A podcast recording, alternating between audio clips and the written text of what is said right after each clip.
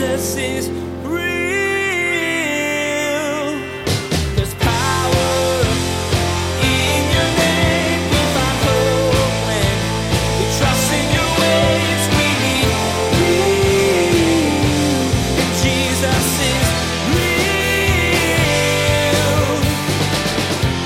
We know that we've been forgiven, but we still won't forgive ourselves.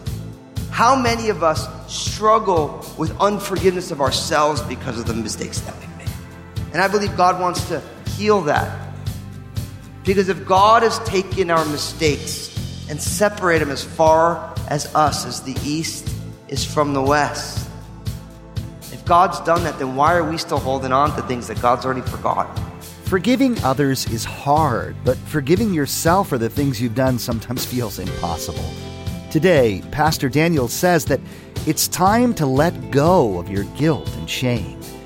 When you put your faith in God, He forgave you of all your failings, removing your guilt and shame, allowing you to start fresh. Pastor Daniel reminds you that you have the opportunity for a new beginning. So choose today to let go of what's holding you down and forgive yourself. Now, here's Pastor Daniel in the book of Leviticus chapter 8 as he continues his message, Consecration of the Priests. Jesus is real. This anointing oil is signifying these different pieces of furniture. These people are being set apart. They're being, in a way, sealed with the Holy Spirit. And we know, of course, again, us as a kingdom of priests, we know that we've been sealed by the Holy Spirit. We saw that in Ephesians chapter 1. That the Holy Spirit is the seal. It's the down payment. It's the what? The engagement ring of the consummation of God's promise to His people. You think about what an engagement ring is. It's a promissory ring. It's saying, that's going to sit there because I promise to one day make you my bride. That's what an engagement ring does. And so the Holy Spirit functions in the same way. The same way. And so, but notice over and over again, to consecrate them. To consecrate it. To consecrate it. So all this is about, this is being set apart for a specific use. And we've talked about this a lot here. You know, Pastor Bill hit it a lot before then, that we've been set apart by the Lord. Not for common use, but for a unique use. Our bodies. Consecrated, set apart for the Lord, to be a temple of the Holy Spirit, not just to be involved in whatever. And that identity struggle that we all have, right? Because we used to do these things and then we've been set apart for a specific purpose. We've been consecrated by the Holy Spirit, but yet we still want to kind of drift back in there to the old ways. But again, each time, to consecrate, to set apart, to keep it specific for the master's use. Now, verse 14, after the anointing of the Spirit, now look at what happens. And he brought the bull for the sin offering, and Aaron and his sons laid their hands on the head of the bull for a sin offering. And Moses killed it. Then he took the blood and put some on the horns of the altar, verse 15, all around with his finger, and purified the altar. And he poured the blood at the base of the altar and consecrated it to make atonement for it. Then he took, verse 16, all the fat that was on the entrails, the fatty lobe attached to the liver, and the two kidneys with their fat, and Moses burned them on the altar. But the bull, its hide, its flesh, and its offal, he burned with fire outside the camp, as the Lord commanded Moses. Verse 18, then he brought the ram as a burnt offering. And Aaron and his sons laid their hands on the head of the ram, and Moses killed it. Then he sprinkled the blood all around the altar. And he cut the ram into pieces, and Moses burned the head, and the pieces and the fat. And he washed the entrails and the legs in water, and Moses burned the whole ram on the altar. It was a burnt sacrifice for a sweet aroma, for an offering made by fire to the Lord, as the Lord had commanded Moses. Verse 22. And he brought the second ram, the ram of consecration. Then Aaron and his sons laid their hands on the head of the ram, and Moses killed it. Also, he took some of its blood and put it on the tip of Aaron's right ear, on the thumb of his right hand, and on the big toe of his right foot. Then he brought Aaron's sons, and Moses put some of the blood on the thumbs of their right hands and on the big toes of their right feet. And Moses sprinkled the blood all around the altar. Then he took the fat and the fat tail, all the fat that was on the entrails, the fatty lobe attached to the liver, the two kidneys and their fat, and the right thigh. And from the basket of unleavened bread that was before the Lord, he took one unleavened cake, a cake of bread anointed with oil, and one wafer, and put them on the fat and on the right thigh. And he put all these in Aaron's hands and his son's hands, and waved them as a wave offering before the Lord. Verse 28. Then Moses took them from their hands and burnt them on the altar on the burnt offering. There were consecration offerings for a sweet aroma. That was an offering made by fire to the Lord. And Moses took the breast and waved it as a wave offering before the Lord. It was Moses' part of the ram of consecration, as the Lord commanded Moses. Now you notice here, now we have a series of offerings that are made. So think about it. The priests are brought before the people. They're ceremonially washed. They're dressed, right? Then they're anointed with oil. And then you have these series of offerings. You have a sin offering. You have burnt offerings. You have wave offerings. So you have a series of offerings that are made first to anoint the furniture and then to anoint Aaron and his sons. So in each one, notice that Aaron and his sons were put their hands on these animals. And that idea was, of course, the transferring of guilt. That was the idea of it. When they would put hands, they were symbolically saying, my guilt goes upon this animal. This animal is a substitute for me. Now again, isn't this the forerunner of our faith in Jesus, right? Because by putting our faith and trust in Jesus, we're saying, Lord, at the cross, you took my sin. You stood in my place for my mistakes. You did that. And because you stood in my place, God accepts that substitutionary atonement. Forgiveness always costs. It always does. And how amazing is it that God would accept a substitute for us. And that substitute, Jesus, didn't do it because he had to. He did it because he wanted to. Think about that for a second. Imagine you have an enormous debt, a credit card debt. A lot of people understand this. You're just enormous, and all of a sudden someone says, look, I just want to bless you. I'm going to pay off that whole debt. That'd be pretty profound, wouldn't it? That's exactly what God has done for us, but times it by infinity. The amount of debt that we have because of the way that we live to God. And Jesus said, look, I'm coming for you. I'm going to stand in your place. I'm going to take the punishment that you deserve because you could never bear that punishment. And I'm here to tell you, no matter who you are or where you've been or what you've done, Jesus can bear the guilt for all the mistakes that you've made. He can do it. He is powerful enough. He is a sufficient sacrifice. But how many of us, we know that we've been forgiven, but we still won't forgive ourselves? How many of us struggle with unforgiveness of ourselves because of the mistakes that we've made? And I believe God wants to heal that. Because if God has taken our mistakes and separated them as far as us, as the east is from the west, if God's done that, then why are we still holding on to things that God's already forgotten? Why are we saying, Lord, you can forgive me, but I can't forgive myself? If the Almighty God, who is perfect in love and justice, can forgive you, then you say, Lord, give me the grace to forgive myself. But God accepts a substitute a sacrifice in their place.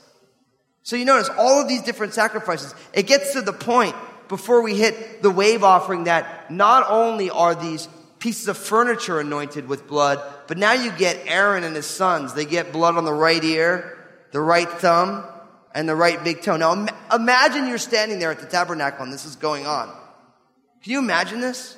Like Moses dipping his finger in the blood of an animal sacrifice and putting blood on Aaron's ear, on his hands, on his toe. Wouldn't that be nuts to watch that? Like, it sounds almost like a pagan ritual. But think about the symbolism. Think about the symbolism. Putting blood on the ear. Why? Because of what you're hearing.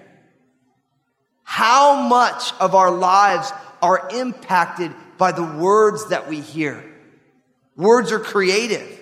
How many people have grown up with parents who said, "You're no good, you're worthless, you're useless," and then you believe it after a while? How many times why gossip and slander are so evil? Because you don't even know somebody, and someone comes, "Oh, do you know so-and-so?" And then when you meet him, you're looking at him a little bit like, huh? We know what that's like, right? Because that's why God hates gossip so much. Because you say something and now it colors somebody's experience with them. God wants to take that blood and put it on our ears. We need to be careful what we let into our ears. And we need to be careful with what we share. Because what goes into our ears changes the way we see the world. And we've been seeing this a lot in Ephesians, right? How the Apostle Paul is very concerned with what we say. So the blood goes on the ears because God wants to cleanse what we hear. It goes on the thumb. Why? Because of the work of our hands. God wants to purify the work of our hands. The things that we do, the things that we involve ourselves in. You think about thumbs.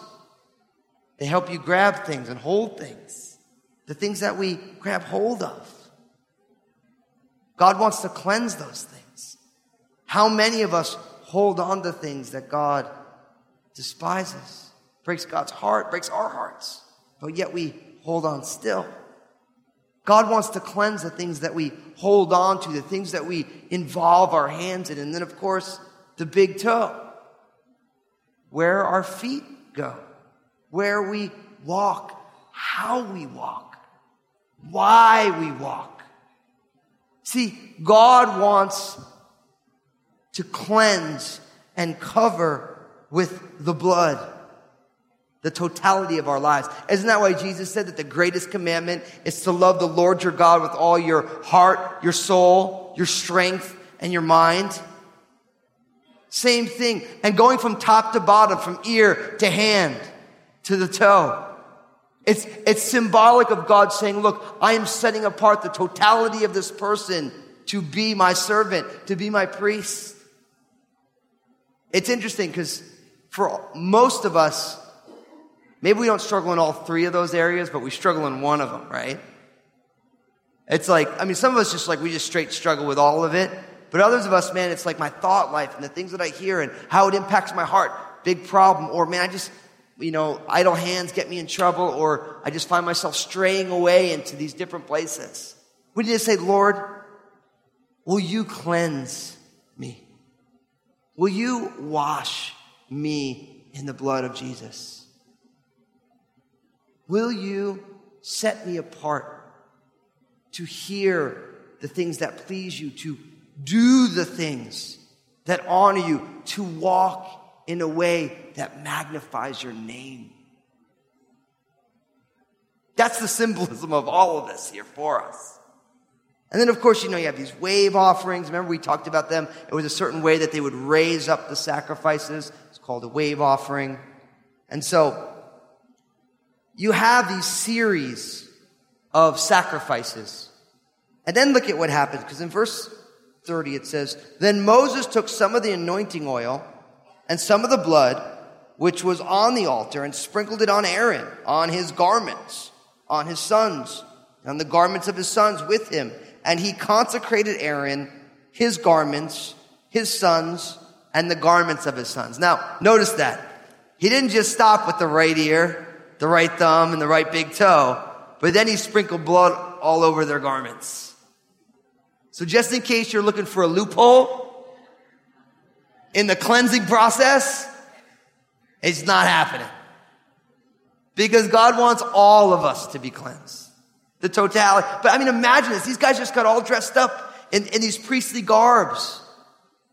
God's chosen custom fashion. And then it gets blood sprinkled. Now, how many of you gotten blood on your clothes? Does it ever come out? No, unless you try really hard. You lose some color if you do, but it almost never comes out. Now imagine this. All of these different articles of clothing are custom made, and now they're blood splattered forever. Wow. Think about that. All this work that was done, and now they will perpetually have blood splatters on them. Because that, when somebody is not only put together, but his blood cleansed, God loves that the most. That's the cleanest. It's totally amazing. And then look at what happens, because you think, okay, we have all these sacrifices. These guys have been washed. They've been clothed. Now they got the blood all over them. That's kind of weird, but that's what they're doing. And then look at what happens in verse 31. And Moses said to Aaron and his sons, boil the flesh at the door of the tabernacle of meeting and eat it there with the bread that is in the basket of consecration offerings, as I commanded, saying, Aaron and his sons shall eat it. Verse 32, what remains of the flesh and of the bread you shall burn with fire, and you shall not go outside the door of the tabernacle of meeting for 7 days, until the days of your consecration are ended. For 7 days he shall consecrate you. As he has done this day, verse 34, so the Lord commanded to do, to make atonement for you. Therefore you shall stay at the door of the tabernacle of meeting day and night for 7 days, and keep the charge of the Lord, so that you may not die, for so I have commanded you. Verse 36, so Aaron and his sons did all the things that the Lord had commanded by the hand of Moses. So after all of this is done, you think, okay, we're ready to go. And the Lord's like, no. It begins with a fellowship meal, a 7-day fellowship meal. After all of this consecration, clothes, offerings, sprinkling of blood, anointing of oil, after all these things are done, you think, okay, we're done, let's go, right? Time for lunch. But the Lord's like, no, we're going to eat and you're going to spend 7 days here in the tabernacle. Now, what's interesting about this is a lot of sociologists will relate this to your kind of standard rite of passage. Our culture doesn't do it in the same way, but a lot of cultures where when it's time for someone to become an adult, they are taken out into the wilderness and they have some sort of a rite of passage experience. And they say in those rite of passage experience, there's always a part of it that's called the liminal phase, which is it's happened, but it's not quite completed. And it's interesting because God does all this work and there's all this elaborate consecration and offerings. And then God says, now I just want you to hang out for 7 days.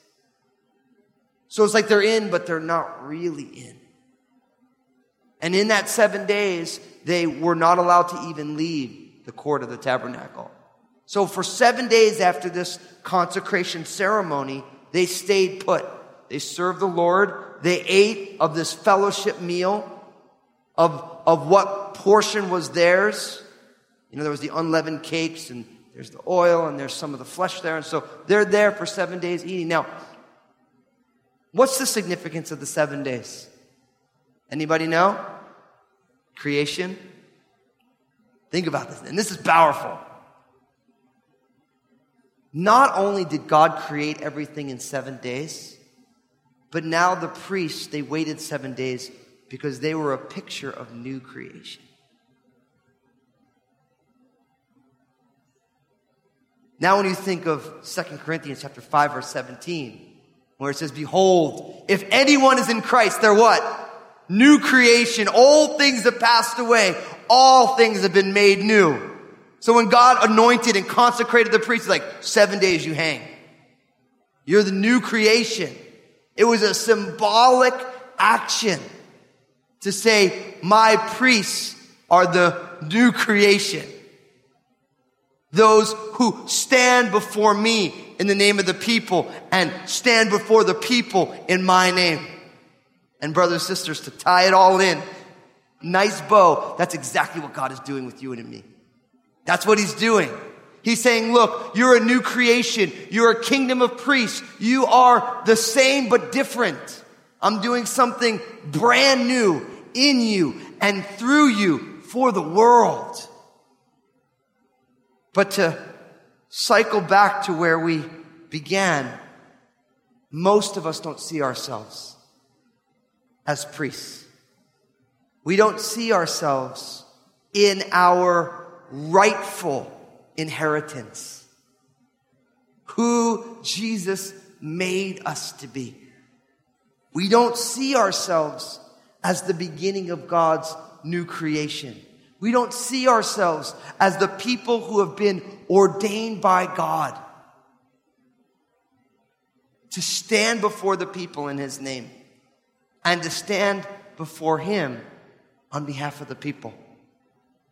And brothers and sisters, as we close, that's the priestly function of the people of God. The priestly function of the people of God is to be a witness to who God is and to intercede for a people who do not yet know God. That's who Jesus is, isn't he? He brought the glory of God and displayed it for the world. And he ever lives to make intercession on behalf of you and I. And as Jesus is, so are we. That's why we call ourselves Christians.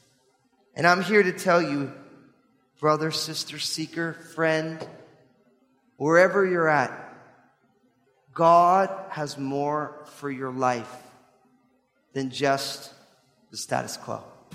God wants you to be a priest. God wants you to stand before people in his name. And God wants us to stand before him in the name of other people. Because we have been chosen, because we have been cleansed, because we have been clothed. Jesus is real. Thanks for joining us today as Pastor Daniel continued in his study of the consecration of the Old Testament priests. Today, you learned that after the priests were ceremonially cleansed, they had to stay separate from others for 7 days, signifying a new creation. Pastor Daniel shared that because of your faith in Jesus, you are also a new creation. God has made you a priest, transformed and set apart to serve God with your life. Hey everybody, this is Pastor Daniel, and I want to be honest with you for a moment. Life is messy, and the hard reality is, if it isn't messy for you now, it will be, and it probably has been in the past.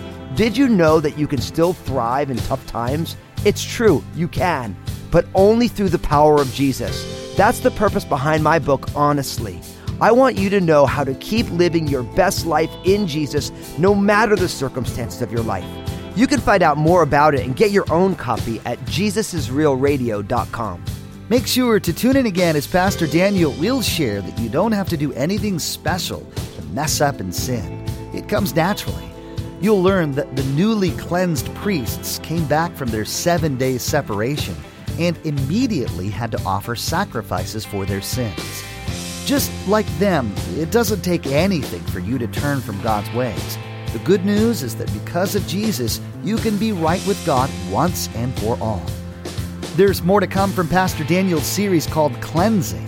Please glance at the clock right now and make plans to join us again for another edition of Jesus is Real Radio.